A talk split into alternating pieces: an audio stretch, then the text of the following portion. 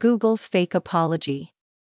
Commentary Glad to report that Google's stock valuation has suffered following the incredible disaster that came with its artificial intelligence engine called Gemini. The stock of parent company Alphabet is down 13.2% from the start of the year, not exactly what one would expect from this company that only knows up and up. No question that its AI rollout was to blame. The bias is utterly preposterous. It should have been called Orwell. It is so far down the distance toward the Davos agenda that it creates an alternative universe of pure fakery. Most famously, the image generator simply would not create a white person, no matter what you asked. We got plenty of images of popes who are women of color and so on, but not one white dude. Behind the outrage was not some weird fetish for seeing this or that. It was simply a matter of historical, geographical, and demographic reality. That's only the beginning of the problems. The engine trashes the reputation of every dissident and extols the glories of every deep state spokesperson. Just now I asked Gemini to compare and contrast the New York Times with the Epoch Times. The results are worse than predictable.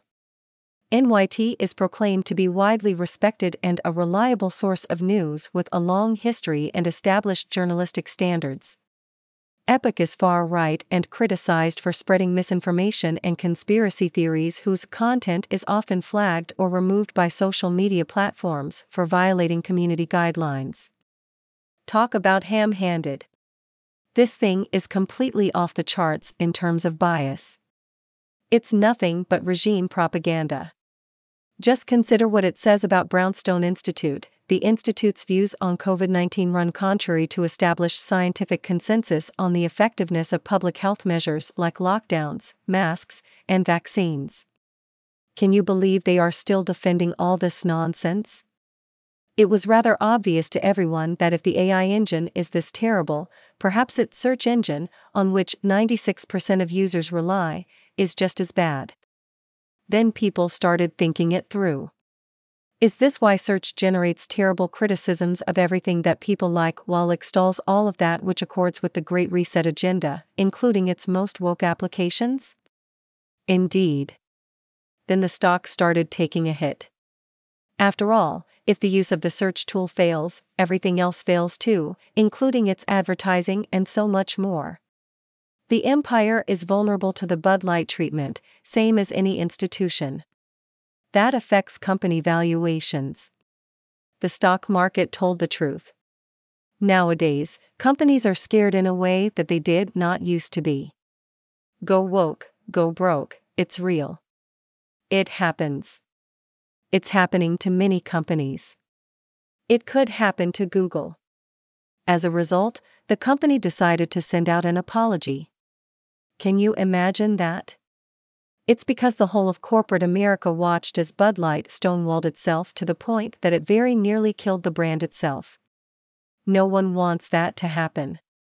Thus, are we living in a new age of the fake apology? More or less, it comes down to we're sorry that you are upset. Of course, that is not a genuine mea culpa.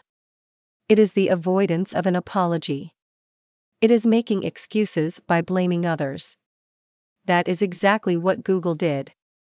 It's clear that this feature missed the mark, they write.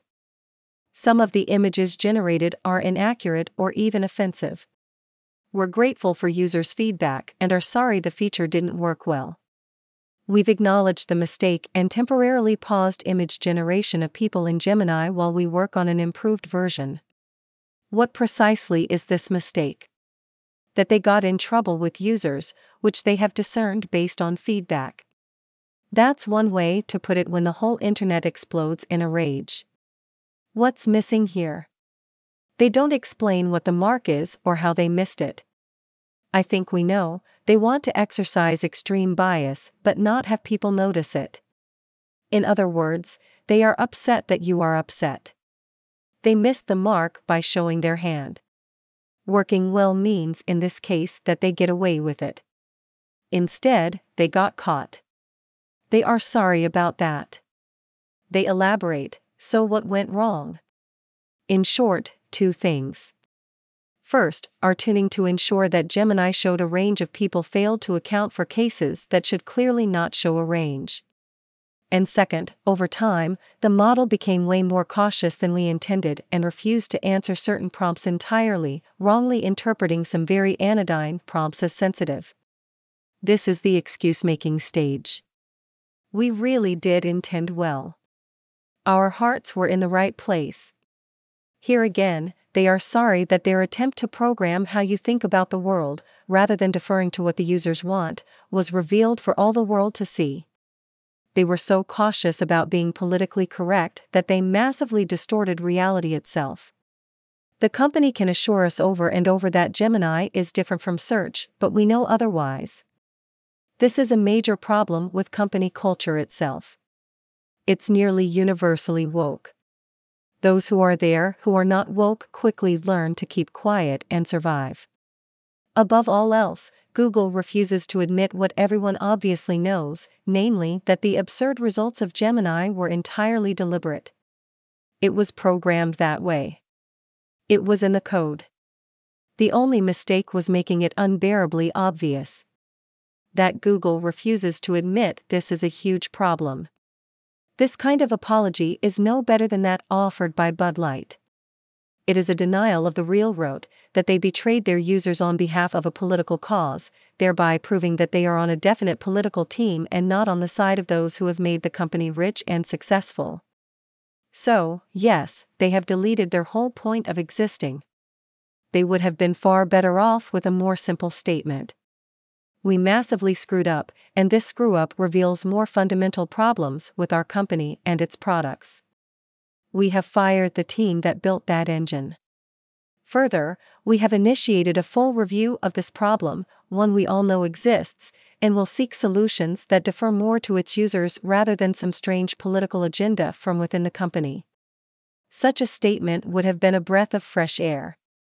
But it would never happen this company will never change. And this is why you should immediately grab your smartphone and change the default search engine. There are other options. Google does not merit your business. The rollout of these AI engines comes at an auspicious time. The world was utterly shattered by the lockdowns that caused mass addiction to digital media and the destruction of millions of real world businesses.